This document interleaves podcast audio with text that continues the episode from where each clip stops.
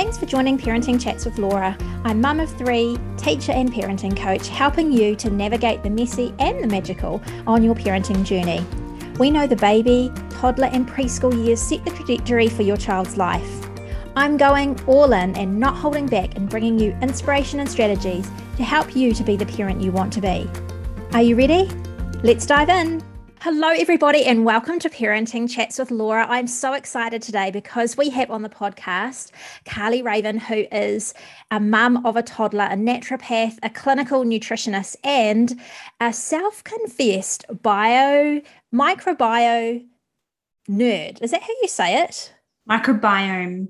Biome. Oh my gosh, I've never heard that word before. And she is going to be helping us today um, to um, know all about um, what it is to encourage your child's gut health. And I'm super, super excited. Now, Carly actually runs a practice over in Australia and has online courses for busy parents to help their kids with their gut health. And I know that you're going to find this topic super useful for you at home. So grab a pen and paper, grab a cup of coffee, glass of wine if it's late at night, and come and hang out with us. Carly, thank you so much for joining me on the podcast. Why don't you introduce yourself, your family, and let us know how do you help people?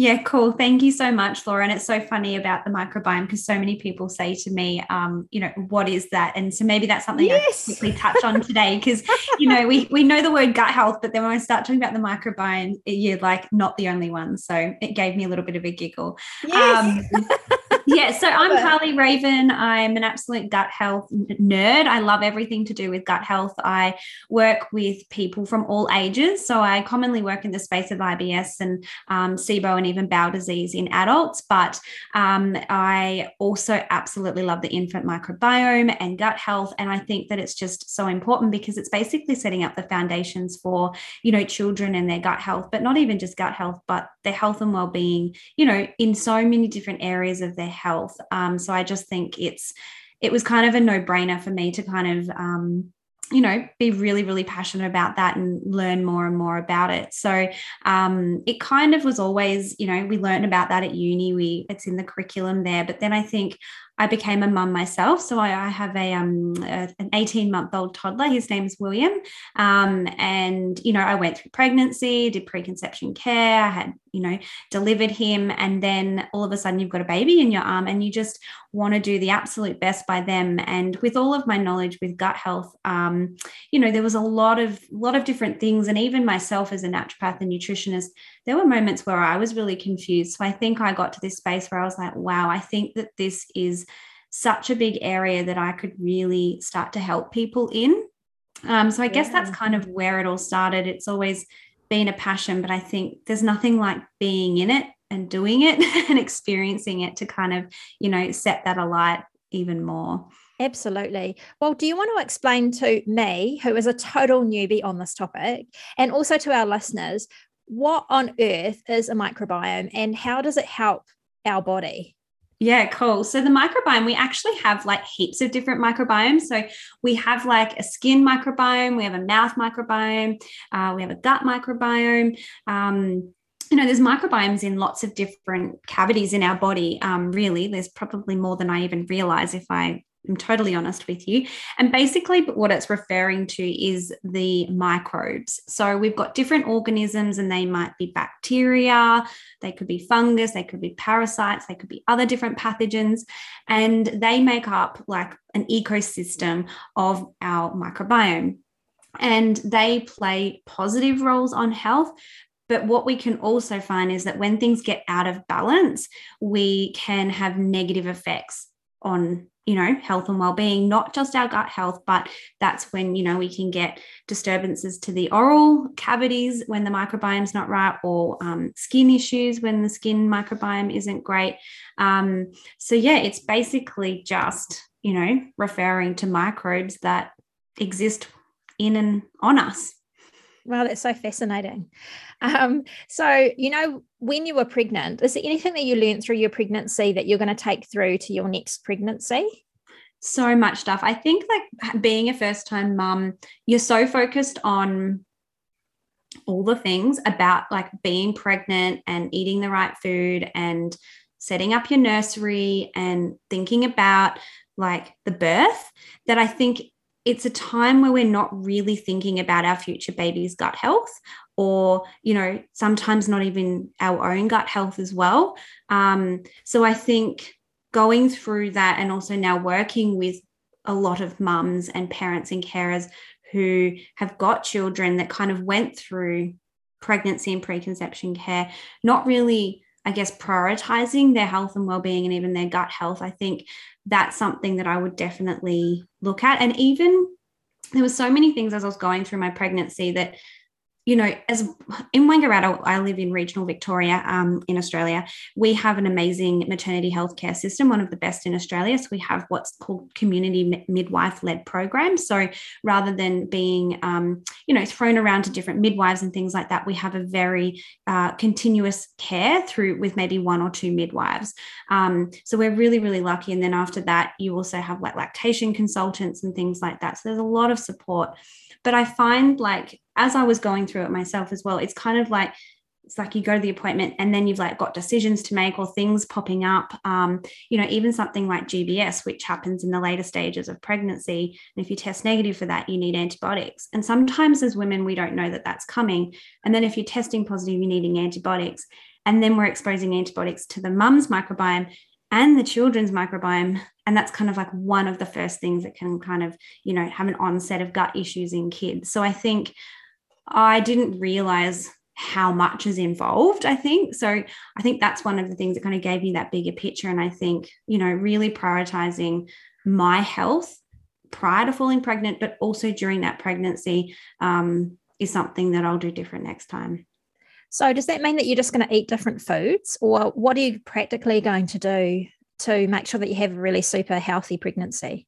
Yeah, absolutely. I think diet is like, you know, most of what we need to be doing is eating really well. But I think also looking at like certain different um, probiotic strains um, and prebiotics and things like that as well, because we know that there is also that maternal transfer. So we have what happens is we know that mum can now pass on microbes to baby um, during the pregnancy as well. So the state of our gut when we're pregnant can actually translate over into our children. So optimizing that with diet, reducing stress, maybe not taking antibiotics if they're really not needed, um, and then looking at different probiotics and prebiotics and things like that that we can do. And that can be supplemental and dietary as well, like probiotics and prebiotics are dietary based, but sometimes we need them in higher doses and in therapeutic levels to get a better response or resolution of issues as well. Okay, that's really interesting. So, what are your three top tips for nourishing your child's gut health through infancy and toddlerhood? I think that, like, the first thing is obviously their diet. I think when we look at now the statistics on um, when we're introducing solids, it's commonly, you know, anywhere between three to six months. I really advocate um, for delaying that and making it around the six month mark, and even then making it a very gradual response because we have to realize that the children's gut is really immature. It's really developing. So I think that early introduction of solids and also like opting, like I remember like sitting in the maternal health nurse. I'm not sure the system over there, um, Laura, but here we have um, nurses that we then go and see after we've delivered our babies. Um, and this is outside of the hospital system. Sometimes they do home visits, or we will go to like their offices as well, and they just kind of check in with us. Yeah, we have um, that as well. So we we have our midwife normally for the first six weeks, and then we start having plunket nurses. They'll come to our house to start with, and then as our babies get bigger, we go to the the nurses' rooms. Yeah, awesome. So you're familiar with um, that process. And I remember um, when I was at that stage where I was about to introduce foods to um, William, they were like, okay, great. So just start off with rice cereal. And, um, you know, I have really big concerns around that um, being the first food um, because of the way that it can, you know, the, the nutritional density of it, um, but also how high in carbohydrate it is. And um, the fortification of iron in there can be really disruptive to the microbiome. Um, so I think really thinking about a whole food appro- approach when they're really young and introducing solids, and then you know, thinking about like what are we giving them over that first three years. So I'm not um, quite sure if you realize, but there's now a theory out there that our microbiome is fairly set by the first three years of life. So um, I always say to everyone that I'm working with, it's, you know, it is just this amazing opportunity of time where we can expose our children and our babies to as many different plant foods and whole foods. And and it's not even just foods it's also like get the kids dirty like let them get out there in the mud and get exposed because that those microbes will get on the skin and then they're going to get in the mouth and get into the digestive system and people kind of get freaked out about that um, and think that that's a bad thing. But it's so so good for like building up diversity in our children's gut. Um, so i think yeah, food is a really, really big one. Um, and then uh, I would also be looking at kind of trying to like take steps towards reducing that exposure to antibiotics. And I think that there is an over prescription and a, an over demand. I think we as parents sometimes go to our doctors and expect to receive the antibiotics. So there's a lot of pressure on GPs as well to prescribe these things. So I think we just need to be better educated around when, you know, those antibiotics are really needed and what else could we be doing to prevent the child needing the antibiotics in the first place. And that's looking at optimizing their gut health and immunity through other avenues as well. So, um, you know, and of course, antibiotics are life saving. So I think that it's just leaving it for those moments where it's really, really needed and not over prescribing because we know that it can have an effect. Um, one course of antibiotics can take anywhere between six to 12 months for the microbiome to recover. So it's such probably, a long time. It's so huge. And sometimes I like get a bit nervous even saying it because I don't want to like put the fear in people because it it's like when we say it like that, it's like it's a bit scary. Um, but there's also so much that we can do to recover from that as well. So, but it's it's important to have that awareness that they you know and they are collateral meaning they're gonna they don't just kill one bacteria like tonsillitis bacteria um, or you know other infections. It is going to you know widespread affect all of the different microbes in the gut yeah. So if I was a parent of a baby or toddler that had taken um, medication um, as prescribed by the doctor, should I be giving them something as a supplement as well, just to to make sure that um, they're at optimal health?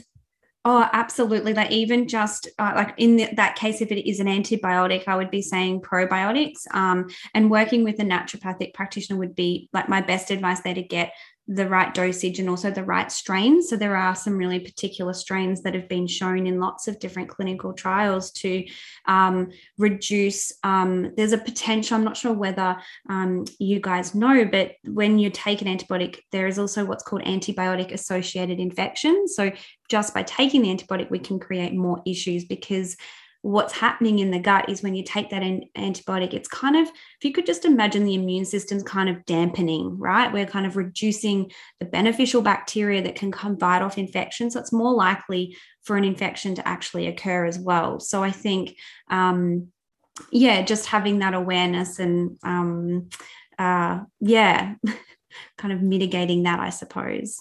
Right. How can you tell though if you, your baby or toddler has a healthy gut or not? Because obviously we can't really see. So, what are the signs that we know that things aren't all right? So, in the really young kids, it'll be like restlessness, um, crying, not being able like sleep issues are a really big thing. Like um, uh, like even just waking like multiple wakes during the night because of the discomfort. So what actually happens? There's a really big connection between the gut and the brain and like inflammation in the body. So, what can happen is a bit of a neuroinflammation. It can be sending signals to the brain.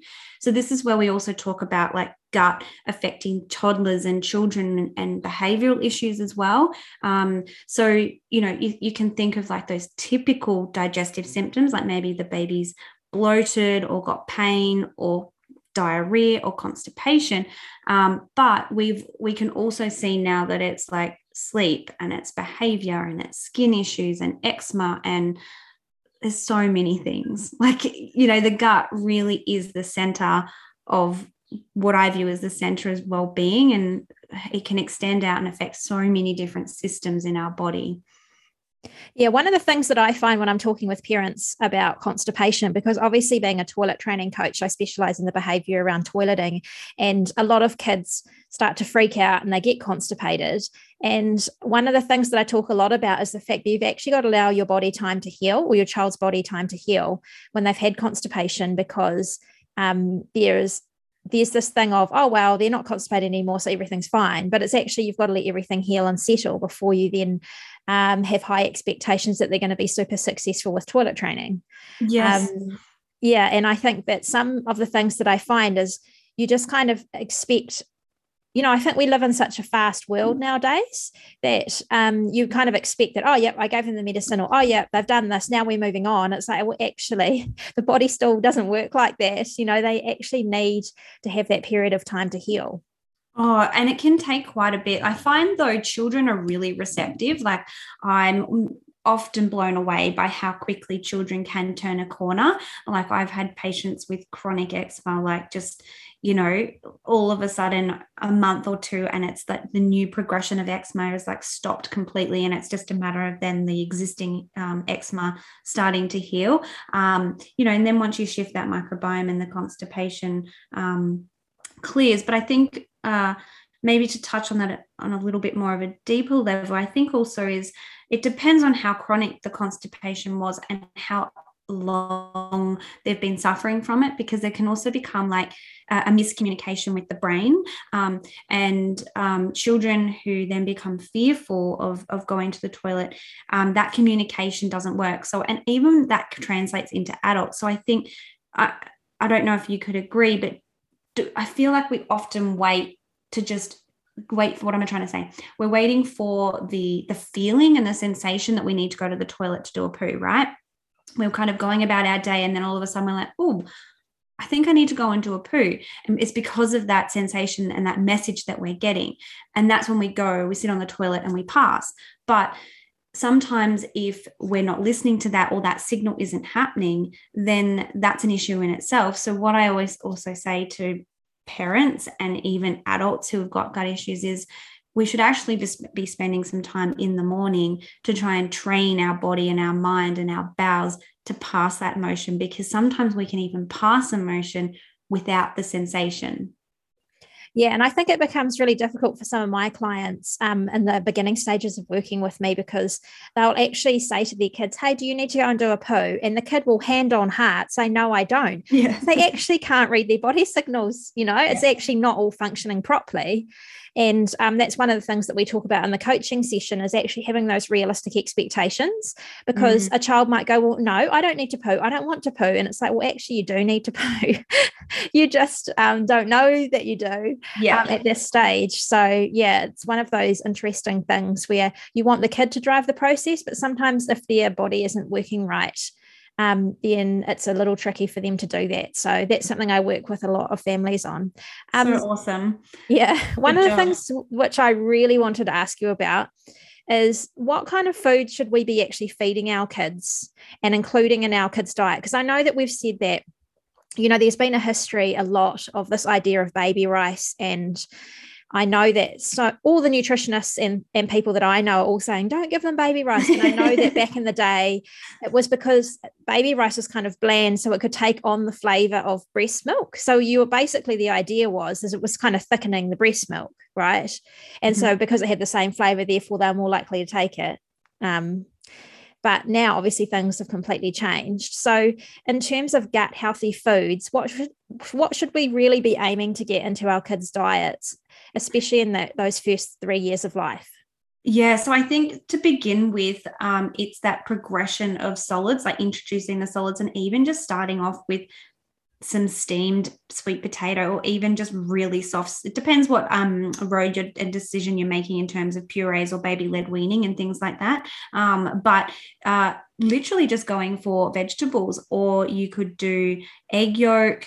Um, obviously you've got to do um, i have a whole introducing solid series that i um, designed for for patients now. Um, i've released that recently um, and go through even like how to introduce the allergen foods as well because yeah eggs are you've got to be careful with the way they're introducing those but there's no harm in in that being one of the first foods or even just a little bit of avocado um, as well. So I think I just say start with food like vegetables and um, things like that or if you're doing purees you can start even with a bit of um, like bone marrow um, a lot of people are now just putting um, bone broth in uh, with their like um, meat or veggie purees as well like and bit of fats in there as well like the avocado um, so yeah it's whole foods. I think them as they're getting older and the older they get, the more variety they need. So that's when you can start to introduce, you know, more fruits. I try to really use the philosophy of try to start off being a little bit more bitter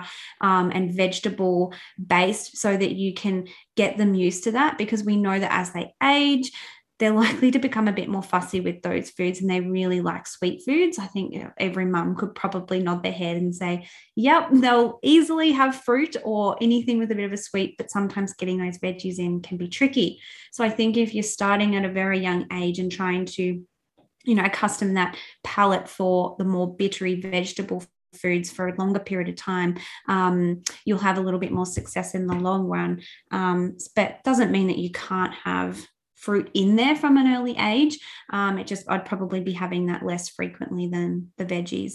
Um, then as they're getting older, that's when I would probably, um, on my website, I have what's called the Gut 40 um, resource. Um, and there was a big international study that was released a year ago, and that looked at um, basically it said that we all need about, the, as an adult, we need 30 grams of fiber a day. Um, but now what they've actually found is that it's more about us also getting variety and diversity. So it's not just 30 grams of fiber.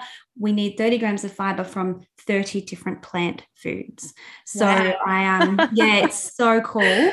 Um, yeah. and um not a lot of people do that. Like you think about it like I know what it's like to be a busy mum, right? like it's yes. just like convenience is convenient. And I think sometimes we just go for what's easy and we do the shopping and sometimes we buy the same things and we make the same recipes or we're cooking in in batches because it's convenient and then eating the same foods over the week and so i think um, downloading that resource and using that for the whole family is a really great place to start so i designed that with you know the whole population in mind. And, and basically for families that you can just quickly do like a little gut 40 assessment see how much you know uh, of veggies and plant-based foods you're eating in a week.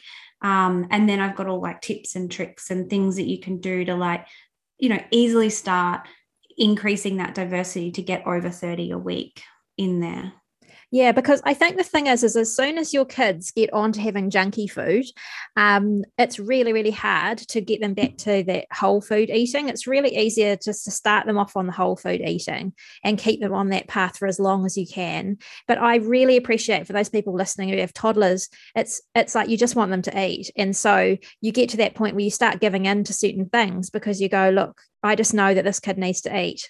Mm-hmm. Um, and I, I, if I provide only healthy food, then they're not going to eat it, and they're going to go hungry. And we have all this this guilt that goes around um, around that.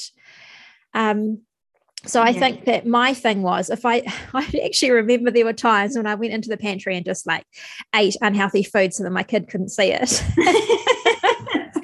because I was like, I just need to try and give them as much healthy food because as soon as they taste the bad food, they're going to be all over it. oh yeah, like even William now, like I I can totally relate to that. Like I would like have my little cookies in yes. the cupboard, and I would yes. have my cup of tea, and then face the other way and eat my cookie. And he is now like very well aware, and he'll go and point at me, and so I'll give him a little bit. But I totally know what you mean because his eyes just like light up. Like he's like, give me that cookie, mum.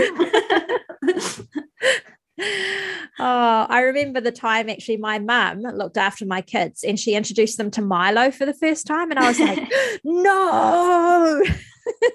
uh, I mean, we have to be realistic though, right? Like they're gonna yeah. like we can try and keep them away from those foods, but I think it's really important to also like, you know, try and set boundaries and educate them. So, like what I do say to William is like, this is a special food and a sometimes food, and also just talk, have positive food conversations with him, and rather than labeling it as bad or good and things like that, because obviously it's like it's a really loaded arena like all of this and it's you know it can set up children to have um, potential issues later on with food associations and things like that so i think just being gentle and making food fun, like rather than it being a really tense time, like just be guided by them. And like, I truly believe that like if they're not hungry they're not going to eat it. Like and i just I, I, really trust like and that probably doesn't apply to every child depending on the severity of health conditions and things like that. But most kids if they're hungry they will eat. Um, you know, and um, they're not going to starve. Um, but I think just keep trying to expose them. Like there are studies there that say up to 15 to 20 times before they might accept a food. And they'll go through phases where all of a sudden they hate that food and they're throwing it away or just flat out refusing it. And I think just surrendering to that and working through it with them. Um, and then just keep trying, like keep, you know, like William hates green beans and it drives me mad because it's like, you know, and I just keep like I, I can't, I'm probably over 20 times, like, but I'm still not going to give up. like, yeah. um, but I just keep like I'll cook them still for the family and put them on our plates. And each time he'll look at it. And so now he's even at the age where he just kind of even pulls a bit of a face at me. He's like, Mum, you know I don't like this. Like um, but you just got to keep going and hope that even just them seeing it on the plate is a, a you know is good for them. Yeah, and I think the best thing you can do with beans is go and get some bean plants or eat some bean seeds and actually have a little raised garden bed outside or like a pot or something and get them to actually grow their own beans. Sorry, see, this is what I mean by making it fun, right? Yeah. Like get them involved in it and take it away from the you know, get them in the cooking process even too. I'm thinking, you know, like there's a lot to be said with um, all of that, you know, stuff external to just physically eating the food. Yeah, especially if they've like grown it or they've cut it up even and put it in the pot um, and things like that. I think that makes a really big difference for our kids if they feel like they're a part of the process. And sometimes we baby them and think, oh, they're just little, but actually they can do a lot more than we think. Um, totally. Yeah. And I think it's really hard when they're going through that fussy stage, you know, they're 18 months to like two and a half, where they just kind of graze all the time and they just want to have little snacks, and that's fine. Um, but you can very much have morning tea and afternoon tea becomes like another meal. And mm-hmm. then it starts to become like what you would traditionally give as snack food becomes like one of their meals that becomes the norm for them and then they don't eat as much at dinner time and around in, in circles you go yes um, so i think it's all about like just trying to set really good routines and habits from the start um, but not be guilty about going okay well we're busy so we don't have to have you know we don't have to be guilty about sometimes giving our kids other things oh, um, no, it's about absolutely. having a balance isn't it Oh yes, yeah. We've got to think of like because even as human, you know, adult humans, we don't eat perfectly all the time. So I think if we have that expectation on our children, I don't think that's completely healthy either. Yeah. Um, you know, when your kid has gone through like constipation, is there anything that you should be giving them like um, extra to actually help them through that process in terms of foods? Yeah, so I think obviously fiber is a really big one. So like looking again at like the, the plant-based foods. Um, but like actually it's probably more about what to exclude. I mean, you've got probiotics that you can add in that are really great for constipation. Um, but from a dietary perspective, things like bananas and sweet potatoes can be really constipation promoting. So just being aware of how much of those they're having. Um, and then things like kiwi fruits um, and adding in some flax seeds um, can be just really simple things that you can start doing to actually, from a diet perspective, to yeah, get things moving. Yeah, I find with a lot of the families I work with, they're really good at getting like a healthy breakfast. And there's lots of fiber in breakfast, but there's not much fiber in some of the other things they're having through the day. So that's something I really encourage with my clients is to think about trying to actually have more water and a lot more fiber at different times of the day um, to just try and encourage them, especially if you've got like quite a fussy eater. Um, yes. Um, it's lots of opportunities to eat that healthy stuff that they need. Yeah, and sometimes it's thinking outside the traditional things that you have to eat for breakfast, lunch, and dinner too. Like yeah. sometimes we can be creative and and think outside the box. Like you know, like why do we have to have a cereal or toast for breakfast? You know, and and how can we actually um, like could they eat vegetables for brekkie um, or you know a meal where there's actually um, you know like a carrot cake porridge or carrot cake bircher where you're actually grating up some carrot with some cinnamon nutmeg bit of apple oats like you know and you could have that for breakfast or for lunch like it doesn't really matter um yeah so i think it's also kind of thinking outside that box and that traditional thinking with meal times as well yeah, because kids don't know any different. So if they're in your house and you're feeding them certain things at at you know lunchtime, they just think that's normal. Mm. Yeah, yeah. I don't think William ever knows what's coming at him for meal times. I'm very. I'm very sporadic and very random sometimes. Like yesterday, he had some toast um, for lunch with avocado, some olives, and just some steamed carrot leftovers from the night before. Like, you're, you're amazing that you can get olives into him. I think that's incredible. Yes, it's a very new thing. So I um, introduced them on Tuesday and he ate two. Um, just like we had like a platter at my parents' house because you know we can go to each other's houses in Victoria now. Like, oh my goodness. um, so we had like a platter with like fruit and we had olives on there and I was like, oh, I'm just going to see what he does. And he ate them. And so then yesterday at lunch, I was like, I'm going to keep this going for a little bit like that familiarity and build up that trust and relationship with the food. Um, and he ate them again. So it's incredible. Like sometimes we also assume our kids aren't going to, and I don't really like olives, so I hadn't given them to him yet. So it's a, it's funny when you really think about our own food preferences and, and ways of eating and how that can also translate into our kids purely because of our the way we eat as an adult. Yes, we don't even realize how much they're watching us, eh? Mm-hmm. and following our our lead on these things. Yeah. Um, this has been such a fascinating talk. I know that we could chat so much longer on all these topics, um, but I'm wondering if people want to um, hear more about this topic with you, how can they find you online? So I'm I always hang out on Instagram. It's my favorite place to hang. So Carly yes. Raven Naturopath. Um, and then I also have a website, so carlyraven.com um, and a Facebook group, which is free, which is Nourished Gut Community. So depending on where you are and where you'd like to yeah, just come say hi. yeah, well, what I'll do is I'll put all the links to find Carly online on our show notes. So if you head to lulu.co.nz um, and go to the podcast, um, I'll be able to link to everything so you can find her. Go and um, follow her on Instagram. I know I already do because this is a topic that I'm obviously really fascinated about, not just because of toilet training, but because I've got kids, right? So I think it's something that we all need to know about. So thank you so much for being on the podcast. It's been really, really cool hanging out. Thank you so much. I've loved it. Thanks for having me. Was it just me, or did that podcast fly by? Thank you so much for joining me. I've put all the links to what we discussed in today's episode in the show notes, and I've saved all our previous episodes of Parenting Chats with Laura on our website, lulu.co.nz. While you're there, sign up to get an alert for when our next podcast goes live so you don't miss a thing. Remember, you're a great parent, and we're all in this together. Have a great day.